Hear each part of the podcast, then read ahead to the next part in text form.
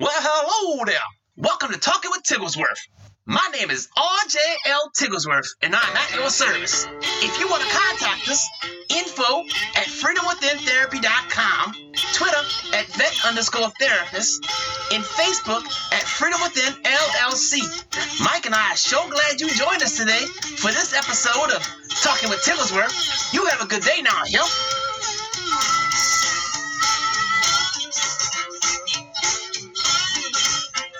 Well, hello there, and welcome to the podcast. Thank you for joining Mike. And Mike's got another special guest today. And Mike will be talking to Anthony from the Chicago area in a little bit. But first, let me introduce Mike. Mike, where are you at today? Come on over here, Mike. Well, hello there, Colonel. Thank you for the introduction. Thank you for the wonderful time you spent with me, Colonel. I really appreciate it. And I'm sure Anthony is going to be pleased to meet you.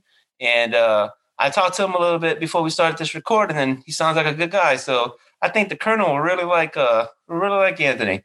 So as we start every podcast, we want to start it off with talking about a little bit of self care.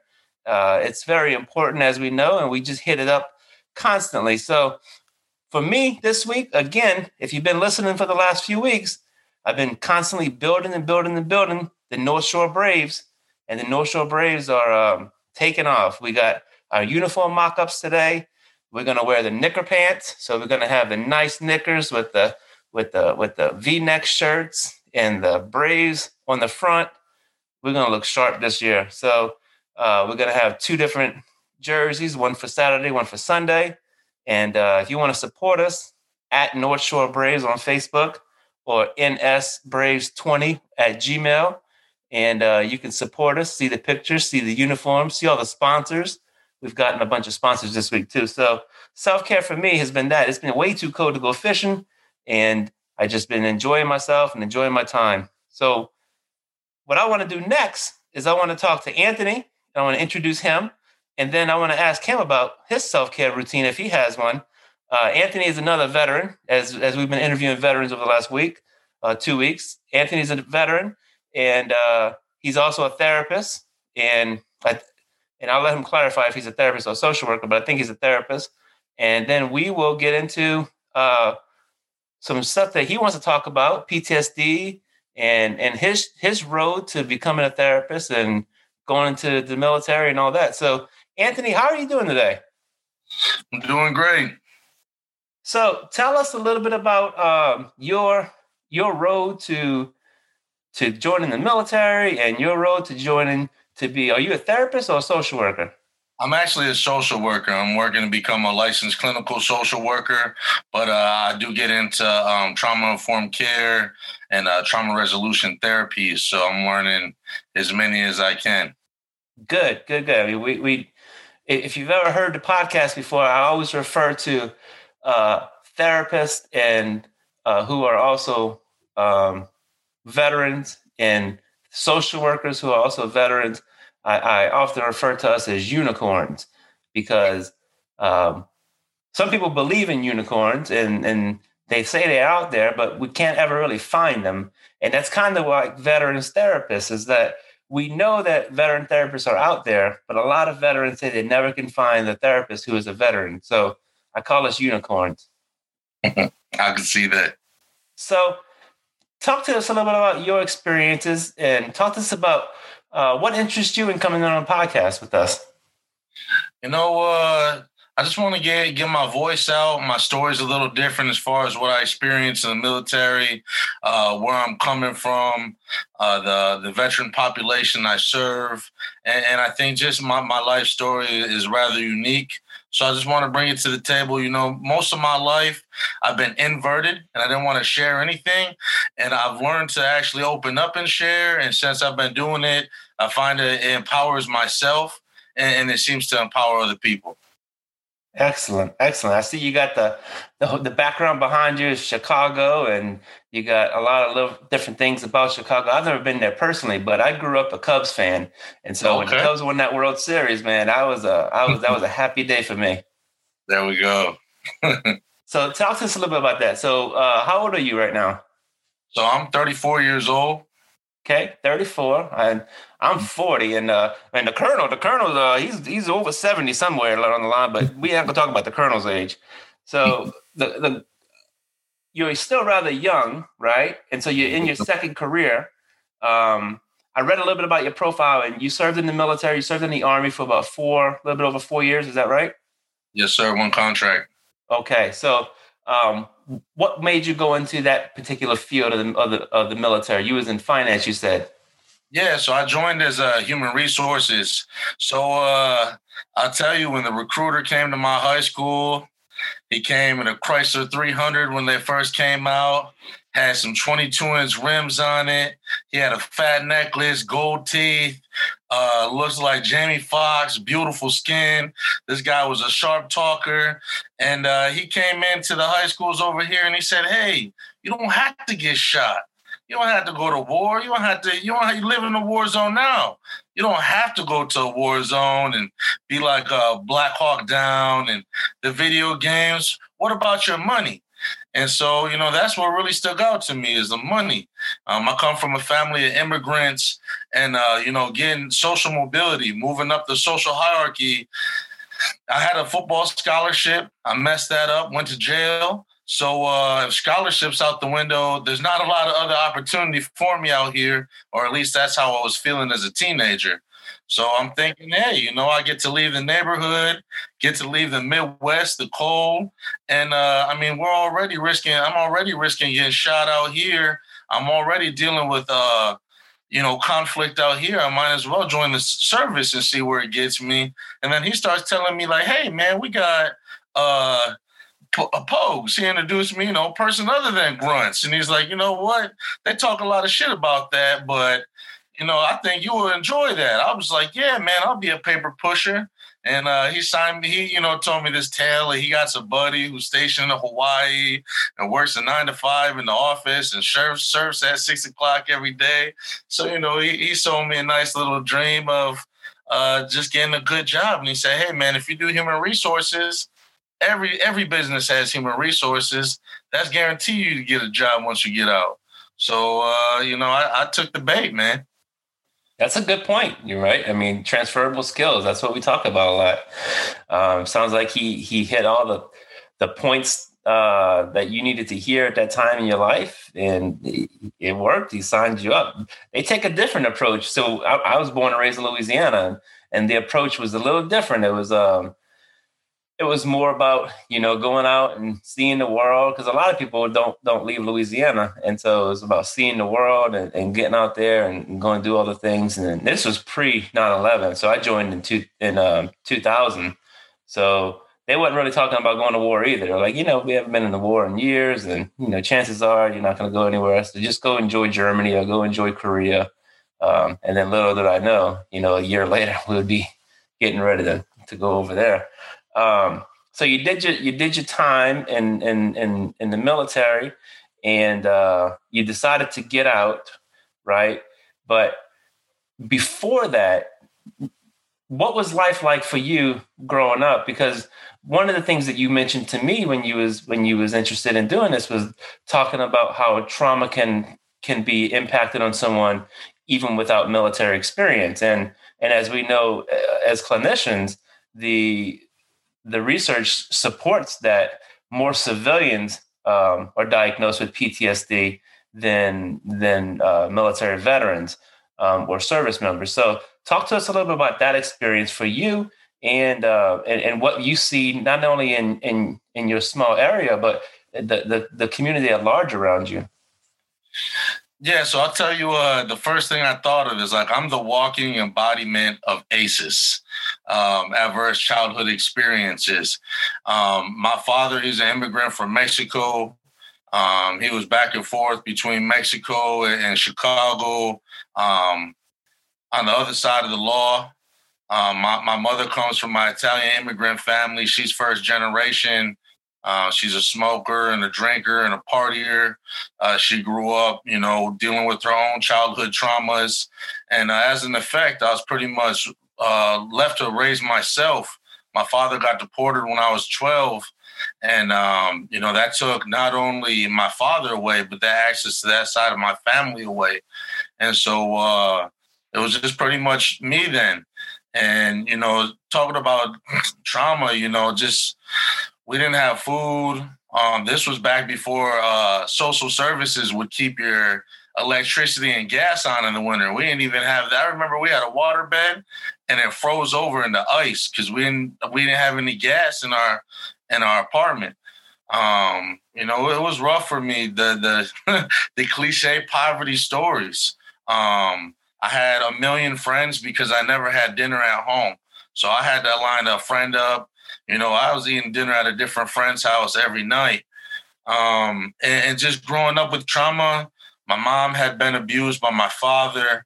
Um, she'd been abused by other men, beat in front of me, um, had sex, you know, in the next room, and very promiscuous environment, um, drugs all over, um, gang life everywhere I go. Um, I have family members in different gangs. So if you go to a family function just in my house, um, there's going to be violence. There's going to be problems, and uh, that's just an everyday occurrence over here. Um, I have family. You know, my father's been in and out of prison. My brothers have been in and out of prison. My cousins have been in and out of prison. So when we talk about trauma and, and how that affects people, how it affects you know me growing up, you know, had a lot of effects on me. And uh, you know, I, I actually I joined the service being on probation. I was on probation and the war just kicked off and they needed they needed soldiers. So that was my opportunity. Is the, the judge let me off for probation under the terms that I joined the military. Wow. Okay. So I, I, I'm assuming, right? And but you know what happens when we assume. So I'm asking, um, is your story unique for your area or is your story common or how, how do you see that? So you know for for my area i would say you know there's there's probably, there's tons of veterans who have a very similar story you know is coming from a family of immigrants coming from poverty um, just looking for an escape not being necessarily scared of the consequences just looking for opportunity. Um, i would say what made my what made my situation unique um, was that I was, you know, I'm a little hesitant to talk about how much I participated on the other side of the law, especially now as a professional. But I'll just put it this way: uh, I'm a lucky man that I'm not in prison right now, and uh, I, the fact that I could even join the service and do something so honorable and have an opportunity like that is, you know, there's a lot of guys that come from the hood that join the service but a lot of them knew from a young age, you know what, I need to do something different. Mine wasn't like that. Mine was I went to jail for a while. I was on probation. I I had prison guaranteed for me. And so, uh, you know, I guess that could be a little cliche. That's a lot of people. But one, one thing I will say, I'll segue it into a little bit is I feel when I, I, I joined for human resources, but they put me in an infantry unit. And um, the leadership right away, they, they kind of caught wind like, hey, this guy, he's built a little different. His his morals, his ethics are a little different. We know he's not going to say things. Um, we know he's going to shut up. And uh, I feel, you know, in many ways that I was kind of preyed upon a little bit, not only by the recruiters, but once I got to active duty, um, there was a place for me in the military. There's a place for uh, people that grew up like I grew up, and uh, they definitely put put some of these um, attributes, some of these characteristics that people get. You know, where I come from, how we have, who we are. They they uh, they put that to good use. I'll just say. Is that right? That's that's that's interesting. And and and and through my time, I mean, I was a you know you mentioned the word pogue earlier, and that's funny because I mean I guess I was classified as that too. I was a I was a fuel truck driver, so I drove fuel trucks all around all around the world, and um, it started off as a as just an 88 Mike. Then I went to fuel handler school and all that kind of stuff. Uh, so I do get that mentality, and and we we would get um, people from all around the world, and and and I have a lot of friends that are up in your area. Um, either either in Illinois or or in um, Pennsylvania area and all that kind of stuff. But So, so with you, when you go to get to your unit and and you're meeting your first sergeant, your commander, and and and you a platoon sergeant, and all that, um, do you feel like you were you were already prepared for the military because of because of your background, or do you feel like you were able to play the games a little a little easier? Like, how was that for you? Yeah, definitely. You know, um, when you say that, you know, a lot of people they get to boot camp and just that first time showering around a group of men, that could be uncomfortable. That was comfortable for me. That's nothing. You know, it, at least it's not jail. Um, you know, I had already been through jail. I went to jail at, at 16 years old with adults. And, um, you know, Cook County's not easy. This is one of the hardest jails in the nation. Um, I went there as a kid. So we talk about institutionalization, doing what you're told, being invisible. Um, so, you know, some of these things, yeah, it was already total line. Some of these things are second nature to me already by the time I got there. And then also being from Chicago, I know how to politic with people from all the different all, all walks of life. And that's another thing that suited me well when I joined the military was, you know, I could talk I could talk and gain relationships with not only people from all over, but from all different ranks. You know, I have, you know, and then um, it's weird that I ended up in infantry because you know, man, I did not sign up for that. That was the last thing, last thing I wanted. I signed up 42 Alpha Human Resources, and when they sent me to infantry division, man, I was pissed because I didn't want to. That whole ego to me is almost like a gangbanger ego, you know, like. I grew up with people ready for war, talk about war nonstop, talking about I'm gonna do this and I'm a bad motherfucker that and all that. I grew up with that. So that's the last environment I wanted to end up in. You know, I, I wanted to end up in a library. you wanted the best. You wanted a different environment. That that's that's that that's interesting. The uh yeah, and you wind up kind of around the same characters, I guess you could say. Um, that do you think that um, the opportunities uh, the recruiters will give people that were in your in your situation?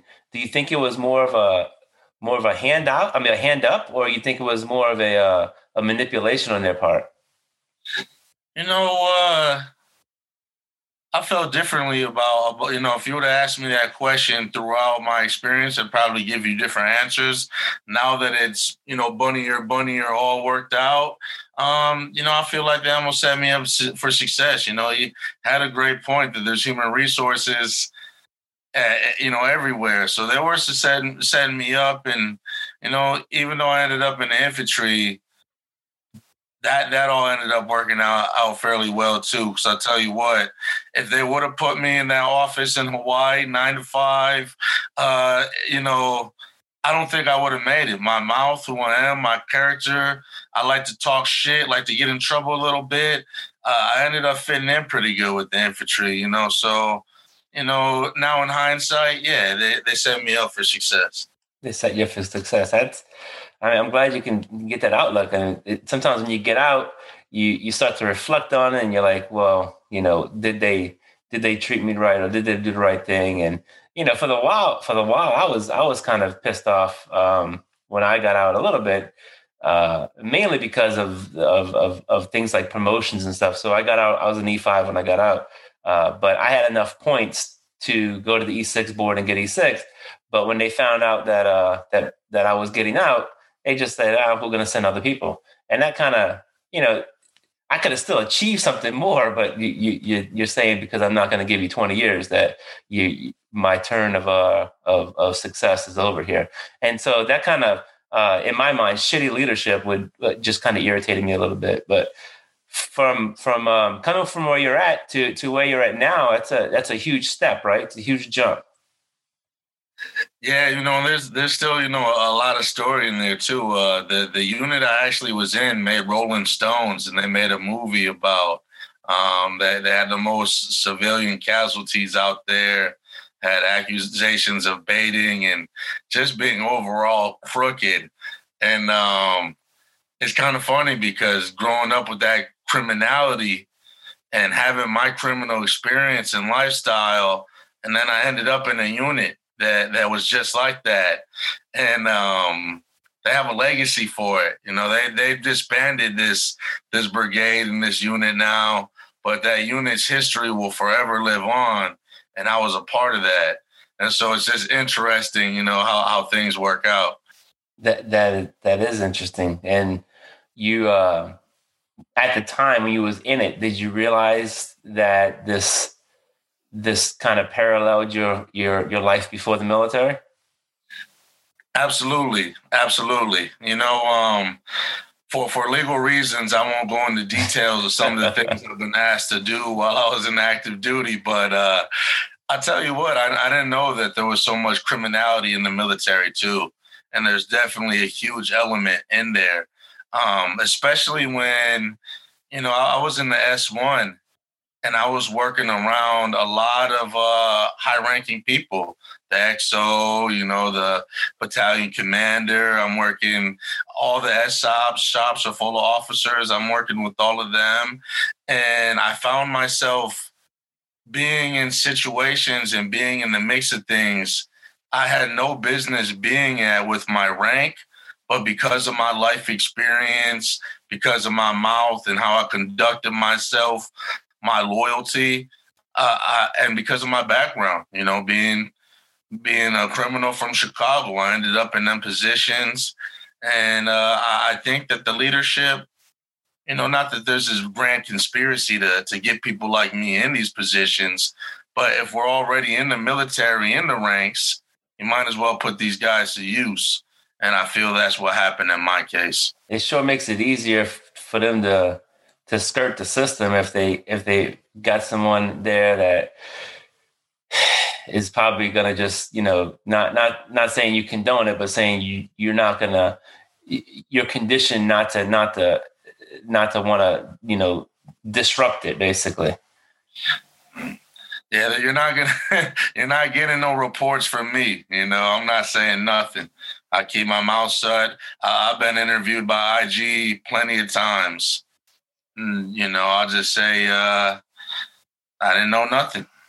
I don't know anything. That's that's the word. I mean, because you're right, absolutely right. See, and and on the podcast, we we try to be real and and and not not that we're like I'm not a, I'm not a, a an expose journalist or anything. I'm a, I'm a I'm an LMFT, but we we don't shy away whether it's the VA, whether it's uh because the colonel the colonel goes off on the VA. I mean he he he's got he's got his own issues with the VA.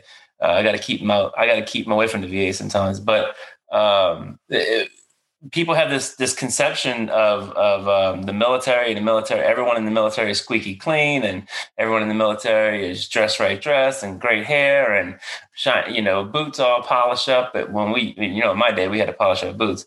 Uh, these cats today, they get to just put any shit on and walk around. But uh, so, but the military is comprised of a sample of the population of people that the country is comprised of, and and there's shitty people in the country, and there's shitty people in the military, and and they'll take advantage of you, uh, just like you said, and they will they people, and then power does the same thing. So when you get in a position of power um, whether it's in the civilian world, whether it's in the nonprofit world, whether it's in the military, power is going to do a few different things, especially for men, right? So power is going to do, it's going to give you a little bit more money.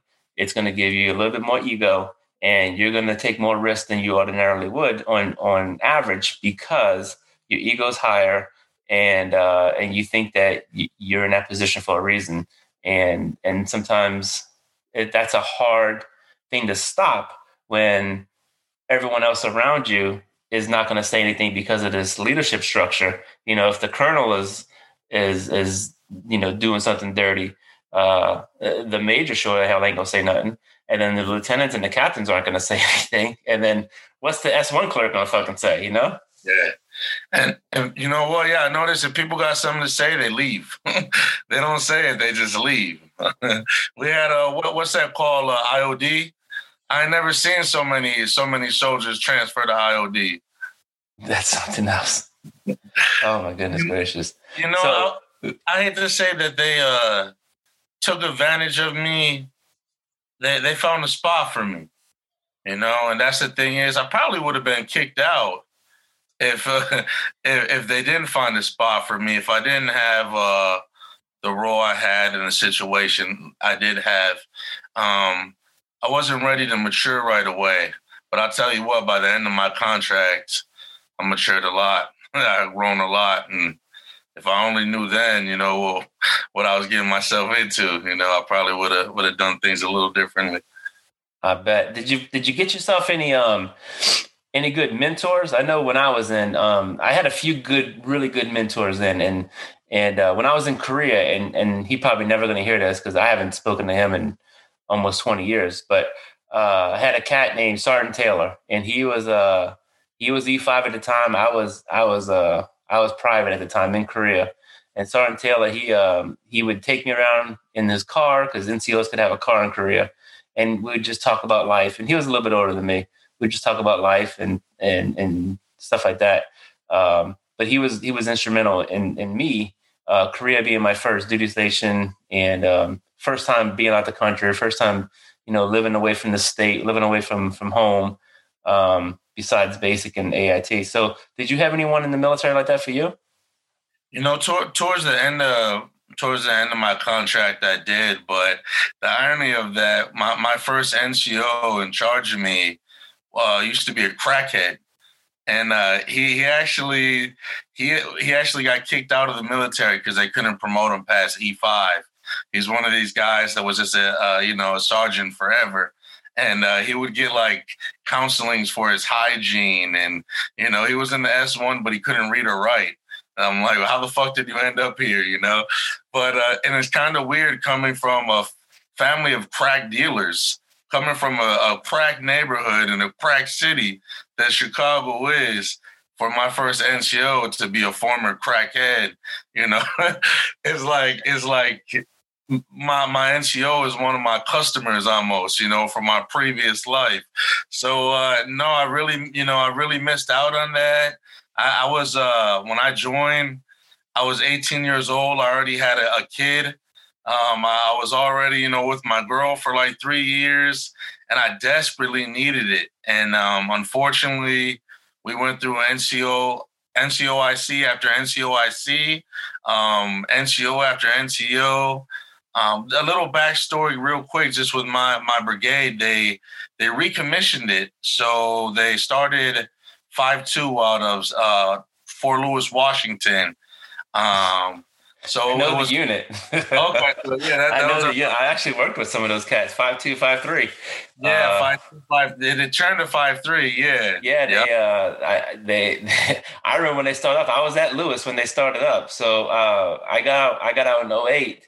And um, one of the details that I got put on around 05, 06 time frame was uh, I was doing uh, combat water survival training. So I became a combat water survival trainer and we were training the cadets to come through. And they tasked a few of those uh, five two five three guys, and so we would hear a lot about. I didn't realize I didn't realize it was the same unit. We would hear a lot about that unit um, from some of those NCOs that were doing the training with us. Yeah, they were, you know, like, like I told you, people were desperate to leave. So uh, if they could go go to Yakima, if they go to IOD, if they if they had to break themselves off, I seen a guy drop a, a safe on his leg to, to get out the unit, you know.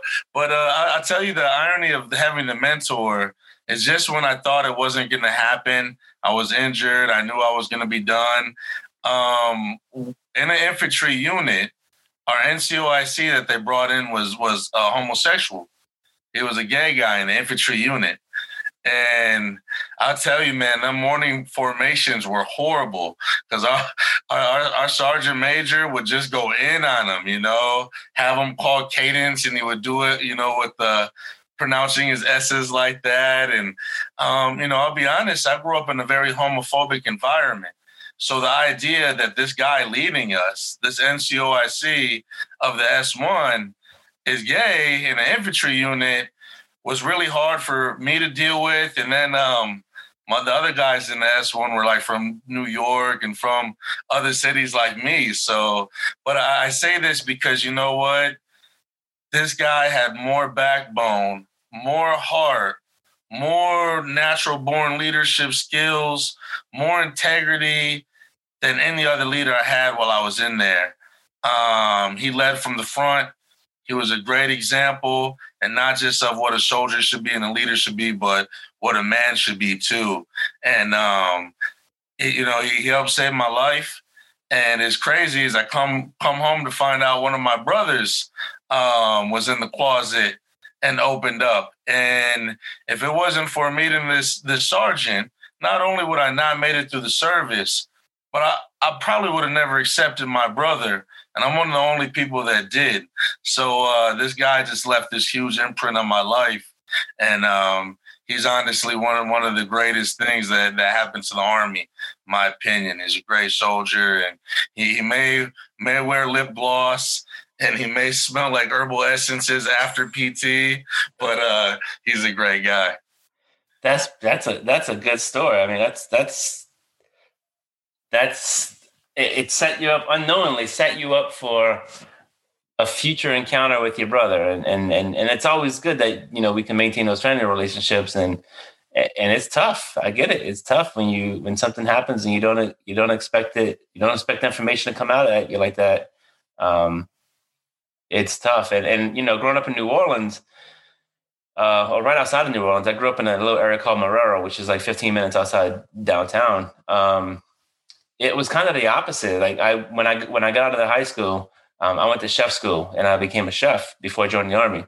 And going into the culinary world in New Orleans, uh, it, that was a different world for me. I mean, there was there was a lot of homosexuals and and um, and and I grew up with my my aunt being gay and and um, no, no one really knowing it. And my papa my, my papa's dead right now. I love him to death. He's dead, but he would always he had always referred to her as uh as that's your Aunt Nina's friend, you know. And so, so uh, everyone knew it as Aunt Nina's friend, and and not not Aunt Nina's uh, future wife, you know. So uh, it's it's it's funny, old school though, you know.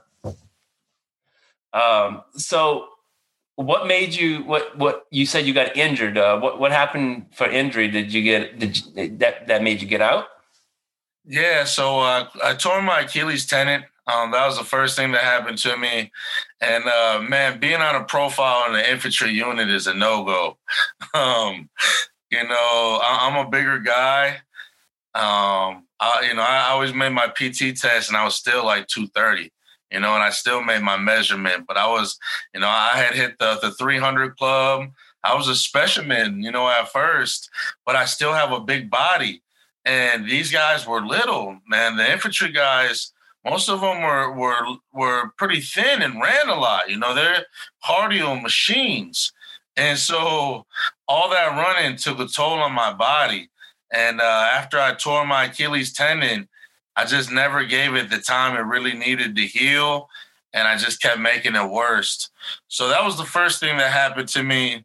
And then uh, the second thing that happened to me is uh, we were doing some training and we were um, I don't even remember what the technical term for disembarking the five tons. You know where you jump out, you're doing a tactical formation, and yeah. the last guy slams the tail shut. Yeah. Well, this this fucking guy was so eager for some reason to slam the tail shut that he slammed my hand in it and completely crushed my hand. So my hand was just like a bloody jelly slop by the time we opened it back up. So between my right hand being damaged and my right ankle being damaged, uh, I wasn't going to be, you know, I didn't have a lot of future and I didn't want to do the whole, I knew I was going to be out at the end of my contract. So it wasn't like they're going to put me back together and I was, you know, going to go save our country again. That, that was never my story. So once I was hurt, I'll be real. That was a check to me. I knew I was out. Shit, even if I didn't get the human resource job, at least I know I have a check coming. So that was yeah. that meant something, you know. I, I hear. It. I mean, yeah, that that's crazy. That um, slamming the tailgate. We we would we would constantly be getting safety briefings about that kind of stuff. You know, as as a as a truck driver, um, and make ma- maintaining full points of contact and um, yeah, whoever was the the TC of that vehicle, he was responsible for that. So uh, that's crazy. But um, how's your hand today? You know, uh, this hand has been through hell, man. I grew up boxing. I grew up uh, being a dumb teenager, punching walls and punching skulls, and the hand was probably wrecked before that happened. But since then, you know, it's man, it's a stone. It's uh, you know, I do most of my typing with my left. I'll put it that way. Okay. Well, hope you got your uh, VA comp for that. You getting injured in service. You know, uh, a little bit. I'm content. Something to work towards. You know, I tell every vet, um, if you got injured, I mean, I'm not telling you to go lie because you know we don't want to do that. But if you got injured, then you you continue to press until one you get those injuries uh, cared for, and two until you get the the the worth of the compensation for those injuries, and and don't stop because you've you've earned them, and and fuck the government's taking our money anyway, so we might as well get some of that shit back, you know especially here in Illinois. Yeah. oh, y'all got it bad over there. y'all, y'all got those uh, Chicago politics and you oh, know oh, yeah. taxes, and and your mayor is a little. Uh, your mayor's got a mind of her own. oh yeah, Beetlejuice. That's what yeah, we call. That's what they call her. That's what they call her. so, what got you interested in um, and getting out and, and and going on the road that you're going on now. I mean, you got you got a, a ton of a ton of life experience before you even hit the military. Um, what kind of set you on your road now? And and tell us about that road. Like what what does that look like for you? And and, and what does what does work look like for you right now? So you know, I would say on the road is uh, I've always been everybody's big brother even if I'm a lot younger than people. And um, I noticed that has followed me everywhere I've gone in life, even in jail. Um, and in the military, I was in the S1, and uh, guys that would get in trouble and they'd have to turn in the, you know, whatever the 4187 or whatever it was to demote them. And uh, when they get in there, man, they let loose. My girls just fucking left me, man. I got drunk and I fucked up, and I would find these soldiers in front of me, all different ranks, walks of life, just needing some, some, uh, you know, some companionship, needing somebody there for them. And the unit we were in, there wasn't a lot of people there for people, you know, and I felt it too. And so, uh, man, I would just open my heart and give my heart out to these soldiers and it made a difference. A lot of them, man, they, you know, they say like I hear social work and you know helping people is a thankless profession, but I heard my thank yous and they weighed heavy on my heart.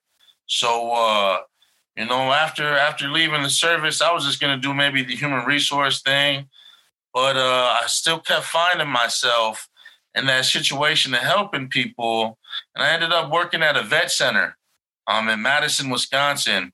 Um, I had a scholarship to play football. I went to jail. So I never got to play football at UW Madison. But after I got my GI Bill, I'm like, hey, you know what? I'm getting a second chance.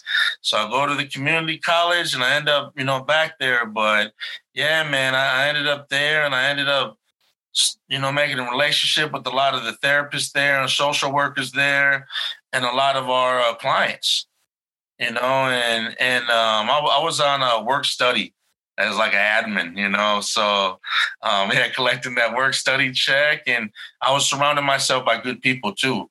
More importantly, you know, these I know where I came from. I was thinking about everything else, and, and these people at the vet center helped kept me focused. So um, you know, that's kind of where it started, and you know, also I had a lot of a lot of work I had to do for trauma. Um, man, I had nightmares. I thought I was going to prison before the military. I had nightmares from jail. They put me in solitary confinement. I think I was there like a week and a half. It felt like a year. It fucked my head up, man. I was never never right after that. Um, after growing up without parents, everything I had been through, um, I was haunted by it. Everything I seen in the service, I was haunted by it. I seen a lot of shit. And uh I thought I was going to prison in service. I still, I wouldn't be surprised if one day they hit me up like, "Got you, motherfucker." You know, I don't know. So, man, I just, I was such a mess. Anxiety. That's another thing. Is my my brother? He served and he shot himself, and uh, I never had anxiety a day in my life. I heard people talk about anxiety. I thought that was the most pussiest shit in the world. Like, what do you mean you can't breathe? What do you mean you, are stuck? You're frozen. But after my brother shot himself, man, I got anxiety. That really, uh, that really changed things for me. So I also had to start putting in my own work. And so I just had to bring this up is because, you know, part of helping other people was part of me doing my own work. And uh, I had done the the 10 week program, cognitive behavioral therapy, exposure therapy. Um, I done all types. That fucking did yoga. Um, I did all types of stuff, you know. No disrespect to yoga. Uh, the Vipassana meditation, man, Madison. They had me doing all this other alternative shit and by the book, you know, scientifically proven. And I feel like I would get better. I would get better for a few months but I find myself still drinking to, to numb it as a tool. I find myself still disassociating. I find myself still not sleeping. I found myself still tormented by everything I've been through. And so it was a long journey of putting in the work, talking. And, you know, another thing is I got wrapped back into the criminal life and graduate school. And after I'd done so much to change who I was, I still got wrapped back into that life. And I found myself worried about prison again and looking at my two children and my wife and thinking, like, what the fuck am I doing, man? And I wasn't an alcoholic. I wasn't addicted, but what I was is not in control. And so I had to get in control. I worked so hard to get to grad school and to get that far in my life that, man, I looked at myself and, you know, I hear a lot of addicts say, you know what, this was the, the breaking point that I knew I had to stop. Well, uh, one of my one of my best friends and illegal business partners got killed on national TV by the police, FBI investigation, and that's when I was like, you know what? If I don't do something to change what's wrong with me now, no matter how much work I put in, I'm gonna end up in prison. That's just who I am and where I come from. That's just what is wrong with me. That's just some build up toxicity. And so that's when, uh, man, I found this guy. He was telling me some shit about brain spotting and EMDR. Sounded like some hypnotist. I don't know. He, he seemed kind of like, I don't know. He's kind of corny. Thought he might might be a little. I don't know. He was a little out there, man. And he said some shit to me one day in class. He said, "Hey, with these treatments, them nightmares you've been having can stop with just a few sessions. And he said that, and man, I wanted to beat his ass. I stood up shaking because I thought about what I went through, what my brother that shot himself went through, what my father went through, and what everybody else I know. He's telling me he could he could heal us. He can help us. But how come nobody ever wanted, you know, nobody want why is it my first time hearing about it? 10 years after I'm in the service, you know, eight years after. And so uh, I took this man up on his offer. And uh, after two sessions of brain spotting, I never had my nightmares of prison no more. I never had that nightmare of being in formation and them calling me up and fuck, I'm stuck. They got me. Never had that nightmare they're coming for me. Um, a lot of the shame and guilt and anger I felt gone. And what I realized is bottom up processing processing with my body where I could somatically feel, understand what's going on in my body and releasing it. Save me. And after I learned all these tools and been through all these things, I had to, you know, I already wanted to give back. I was already to the point. I knew I was going to work with people and give back. I just didn't know quite how. And uh, now that I've experienced all these trauma resolution therapies, all these different uh, DBT, CBT, um, all these different skill sets. I decided, you know, I'm going to use these and I'm going to use them to serve not only people, but my people, veterans, uh, colored people, poor people. And brain spotting is great because it doesn't have, and I'm not going to make it a brain spotting pitch. But the one thing I love is, you know, I grew up with talk therapy and that's against my culture. That's against who I am. you maybe you won't tell now since I'm blabbing to you at the mouth, but for years it was against, you know, who I was. And, and what I love about brain spotting and some of these other therapies is that I don't have to say say much to nobody. I get connected and in my zone, my brain knows what to do and my body knows what to do. And it did it and it helped me. And so I hope to bring that power along to to my community. Man, that's incredible. You're preaching to the choir right now. Uh, I I am um, I just finished my boot camp for EMDR, and um, I I'm currently in the uh, certification process. So um, every uh, I, am going to meet with my my consultant on, on a weekly basis and um, lining up my 25 people so I can get certified. I'm going to start my videos pretty soon, recording people. That brain spotting, I've never done brain spotting. I've read about it, and and, and I know it's a a, a shorter version of EMDR um, in a sense. Uh, that's what I love about EMDR and brain spotting. Similar, I had a I used to have a coworker that would do brain spotting. Um,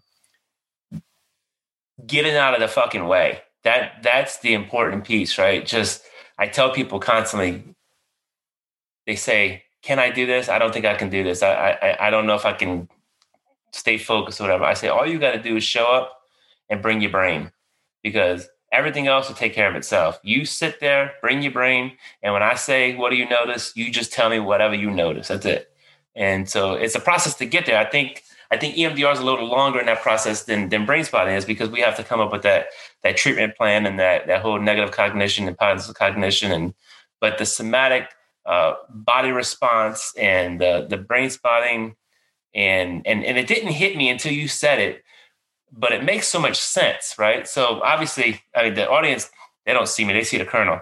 So um, if you can't tell, I'm, I'm a white guy, right? So I'm, I'm Cajun from from the Bayou, and um, but what you said about culturally being um, not talk therapy not being within your culture I never realized that, right? And so, and now that I reflect, as you were saying that, I reflect on my community mental health time and and how the approach with with with the little the little white kids was a little different than the approach with with the black kids or the approach with with the Hispanic kids, and and that makes sense now that you said that that uh, talk therapy wasn't really in the culture, and and and that's something that I've not, no one's no one's told me before. That's new information there.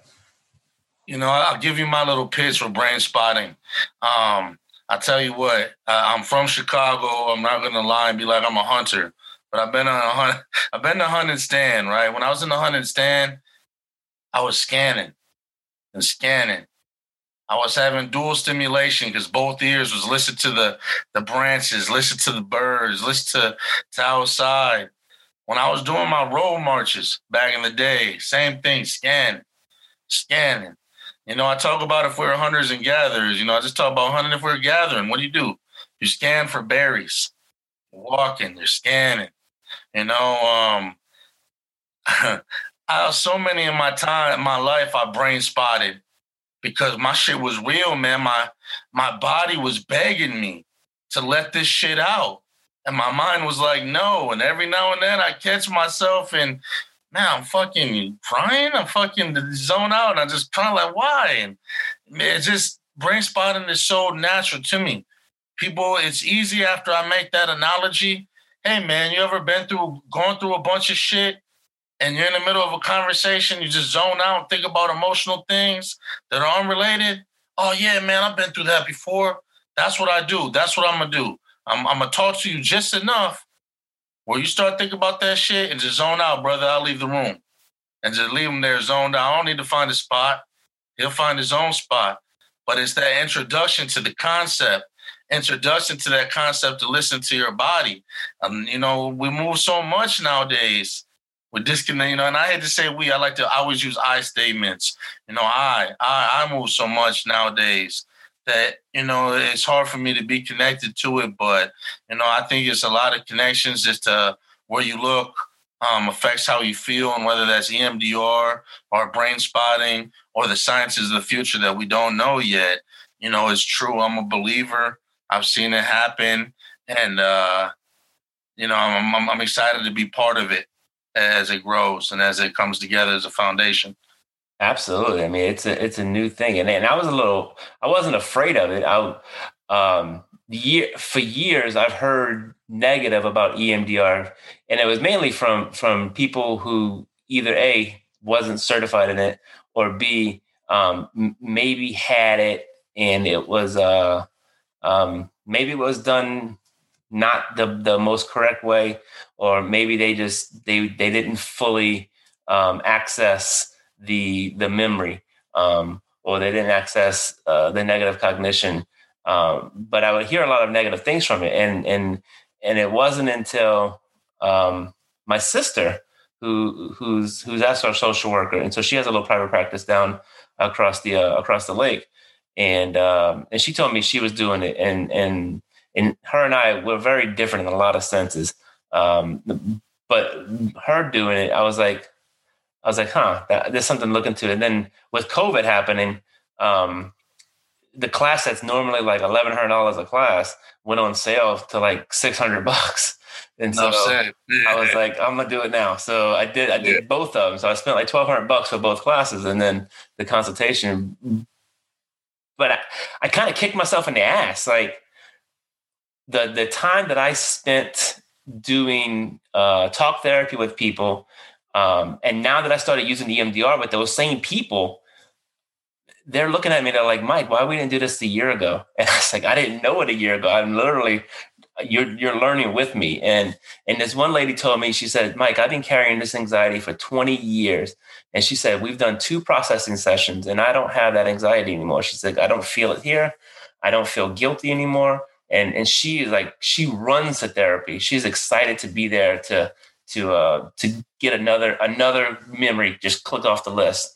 And um and and so much so that you know I'm seeing one of her children now, and and she's telling she's telling people in the community, and they're they're coming to me saying, you know, I heard about this EMDR stuff, and you know, let, let's let's do it. And so it's it's really it's really enhanced my ability to just help people, and um, and and you're absolutely right. It's so natural, and that's what I, that's that's the key. It's so natural. It's like when we're talking to people, a lot of times our eyes are doing this, that, that bilateral stimulation, um, or we're, we're tapping ourselves, or we're clicking our fingers, or whatever we're doing. You know, I do a lot of fishing. And so I talk about this in the podcast. And when I'm fishing, I'm constantly scanning, just like you said. And I got the birds in the background. I'm on my boat. I might have the radio on or whatever. And I'm just hearing whatever's going on, constantly fishing and looking for those bass, those redfish, whatever I'm going for.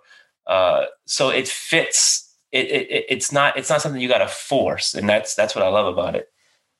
Man, you're so with you uh, now that you've done all this work, and and and we have to keep doing it, right? Because that transition out of the military is a hard one. Um, and you mentioned the vet center. I too got my start uh, at the vet center. So um, same as you, pushing papers, licking envelopes, sending them out in the mail, you know. Um, and that's where I started reading about PTSD, anxiety, and uh, and in my mind, when I first started, right, I started at the vet center, I think in 04. So I, I got out of the military, um, I joined the reserve, and then and I think I told this story on, on a couple of podcasts ago. I got out of the military, I joined the reserve, and then like three months later, the reserve unit was activated, and so we went right back to active duty for another three and a half years. So uh, so I had to leave that vet center job after a while. And but the therapist that I met there and and and the people that came through when I was first started there, I was like, this PTSD stuff, it seems like it's a lot of Vietnam guys, right? Because there was the Vietnam guys coming through and they had some Korean War guys coming through. Um, and then when I started reading about it, I was like, huh. so so that's what they're calling this shit that I got every night? You know, that's that's that's I never went and got diagnosed. And and I say this now, I'm comfortable saying it. I've never gotten diagnosed with it um, because I never went to get diagnosed for it because I knew that I was in school to be a therapist. And and I don't believe, and this is just this is just Mike. This is not Mike the therapist. I don't believe that uh, when they're when they're deciding contracts that if they if if they get a sense that I'm in their system that they're not going to peek at my records. So, because uh, the VA is not safe with, with medical records. And so I, I didn't go for that reason selfishly because of the fact that um, I didn't want it to be in my records. I did go to private therapy. I paid out of pocket, uh, but I didn't go to the VA for that. Um, I didn't want it in my records. Um, I can't claim it as a disability because I didn't go to the VA, but um, I'd rather not be in my records. So it's interesting that, that that we have that similarity with the vet center because that is a it's a good introduction to that and and it, and it allowed me to see what it was like to work in a clinic as opposed to working in the private practice.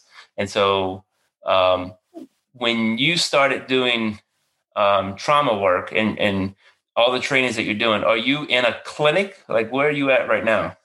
So, uh, well, I was at yeah, I was you know doing all this through graduate school um, and internships. Um, at, at clinics, I couldn't really practice, but since I was working on my certification for brain spotting, I could do it independently. You know, just just as a you know as a in practice essentially.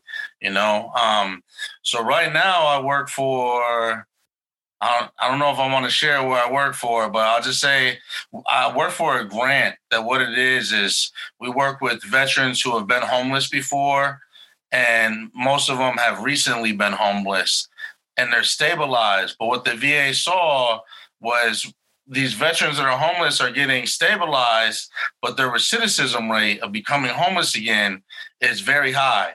And so, you know, what's that really telling us is that there's a lot of underlining, you know, issues there that aren't being resolved. You know, yeah, they're throwing some money at these veterans and getting them shelter, but they're not really addressing why. You know, what's what's wrong. And so, um, what what I do is I work for a program that that the VA has put this grant together um, for uh, I'm working for my licensed clinical social work, and that's the role I'll, I'll be holding. Um, they're they're kind of putting me in there a little early now, um, so I'm not having as much direct practice. But as soon as I get my license, what I'll be doing is a lot of direct practice with these veterans, and then I'll also be doing some case management, making sure that their housing is stable um, as well and then uh, my my main goal is to to go private practice and and um, get out there and also spread the word of brain spotting and community building. That's that's excellent. Private practice is to me, it's where it's at. I mean, I, have worked in community mental health. I've, i did a lot of grant work. Um, I, I, used to be um, the veteran services director at, at, Goodwill over in Tacoma, and I, I, had like six or seven veterans grants, and and I worked with the program like you described. And it was at it was an SSVF uh, program yep. that we worked with. Um, so we would we, they that program was was hosted through the uh, the Catholic Charities over there in Washington at the time. Um, so we would, but there was different places around the, around the country that did it. Um, it was a good grant. It had it, it had its uh, it had its hiccups and it had its some of the rules I think needed to be uh, changed a little bit because it, it, it, put a big burden on the vets to you know if they even if they didn't have housing um, i don't know if it's the same way now because this was years ago but even though they didn't have housing um, they had to prove basically that that they were homeless. And and before they could get the help like the night or two before they had to check into a shelter or something like that. And um, that in itself was a barrier because a lot of vets was like, look, I'm already on the streets. I don't want to check into a damn shelter. And and risk being, you know, assaulted or whatever it is. So that was a, that was a barrier that we found with that grant. Yeah, that documented homelessness is, you know, it's a huge barrier. And even more so now, all the shelters are closed here in Chicago because of the pandemic. It's very hard to get in the shelter right now. So even getting that documentation is difficult. Now I work with veterans uh, post SSVF, so you know after they've been you know stabilized and found that housing. But no, I hear you. And you know, right now I'm I'm working in actually an active war zone, the west side of Chicago. Um, it's East Garfield Park.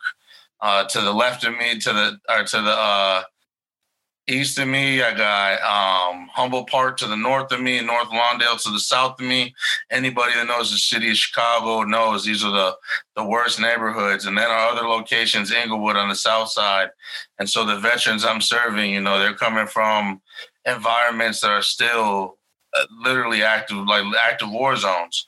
Um, scary, scary places to be. Um, I'm here in Chicago because I want to get back to my city. I want to get my license here, but uh, I do not want to be here permanently. Um, I actually tried to move to Seattle last year, ended up homeless myself um, out there, and uh, came back home. But once I get my license, maybe I'll give the West Coast a shot, or I don't know. Everybody's going to Austin. Maybe I'll go down there. Who knows, you know? But uh, Chicago is not permanent for me. Um, it's a very stressful life here. Um, dangerous place to live. I mean, I see it in the news a lot, you know, where they talk about the crime rate, which is, which is so, um, it, it, it just, it baffles my mind that I talk about this with people in, in, in, sessions, not not necessarily Chicago, but just you keep doing what you're doing, you keep getting what you're getting, right? Miss Wilbrat, my fourth grade teacher, would always tell us that, and I have these little cards that I hand out that says that. But yet, the city has been doing the same stuff and, and, and, and voting for the same people for 50, 50 60 years. Mm-hmm. When it takes the community to change it. Like what's what's the what's the vibe down there? Is the community tired of all that stuff going on? Yeah, I mean the community is tired of it, but just to be real, man, people are lost, you know. Um, and I mean, how many of us are not happy with their government yet? What are we doing about it? You know, like it's hard. Just what you know. Most people we talk about like uh, generational trauma. You know, a lot of people, including me, generations after generations, this has been life. So the idea of doing the only idea of change is to leave, is to run away. And um, we, Illinois, Chicago, and Illinois has you know one of the highest rates of people leaving the state and um, it's for that very reason. You know, it's it doesn't seem uh, possible to change things. And you know, if and if so, you probably had to have that conversation with somebody with uh, more faith and more education than I have.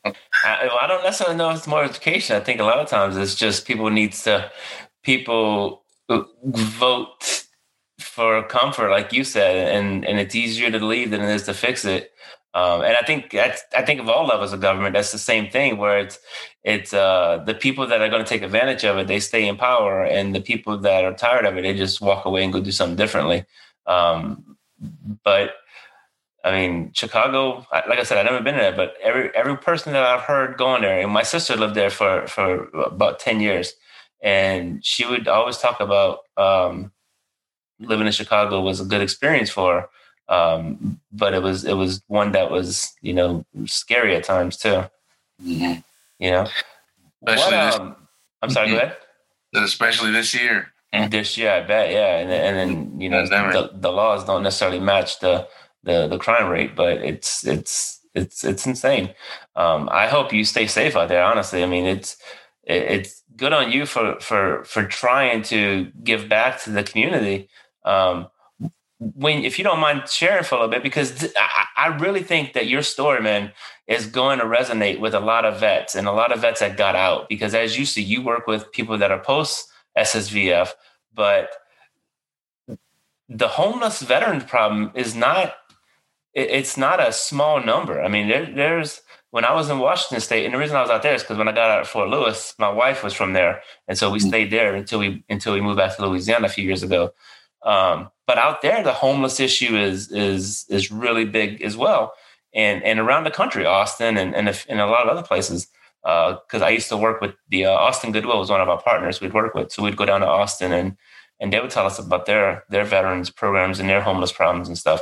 So, what's the big fix in your book? Like, what's what's keeping these vets homeless? You know, uh, I would say, you know, mental mental illness, trauma you know, trauma, um, not not addressing this mental illness, not putting in the work, um, and then you add self medicating, and addiction on top of that. You know that, and this is this environment isn't really an environment to heal.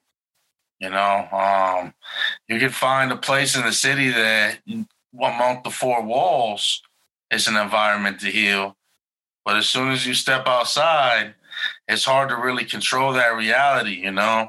Um, and our culture here the culture here is also um, is not conductive uh, of of healing.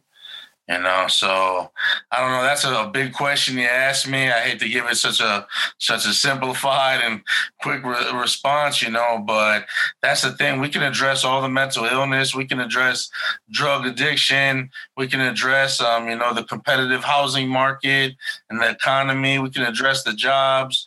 But at the end of the day, um, people love to wild the fuck out here, man. People love to drink, to get high, to be promiscuous, to shoot guns and be violent, and um, to go to jail.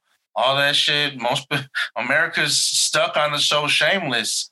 That's real life here. That's that's real life here. You know, that's that's what we live. What we live here, and um, so it's no simple answer. You know, and it's gonna take more than money.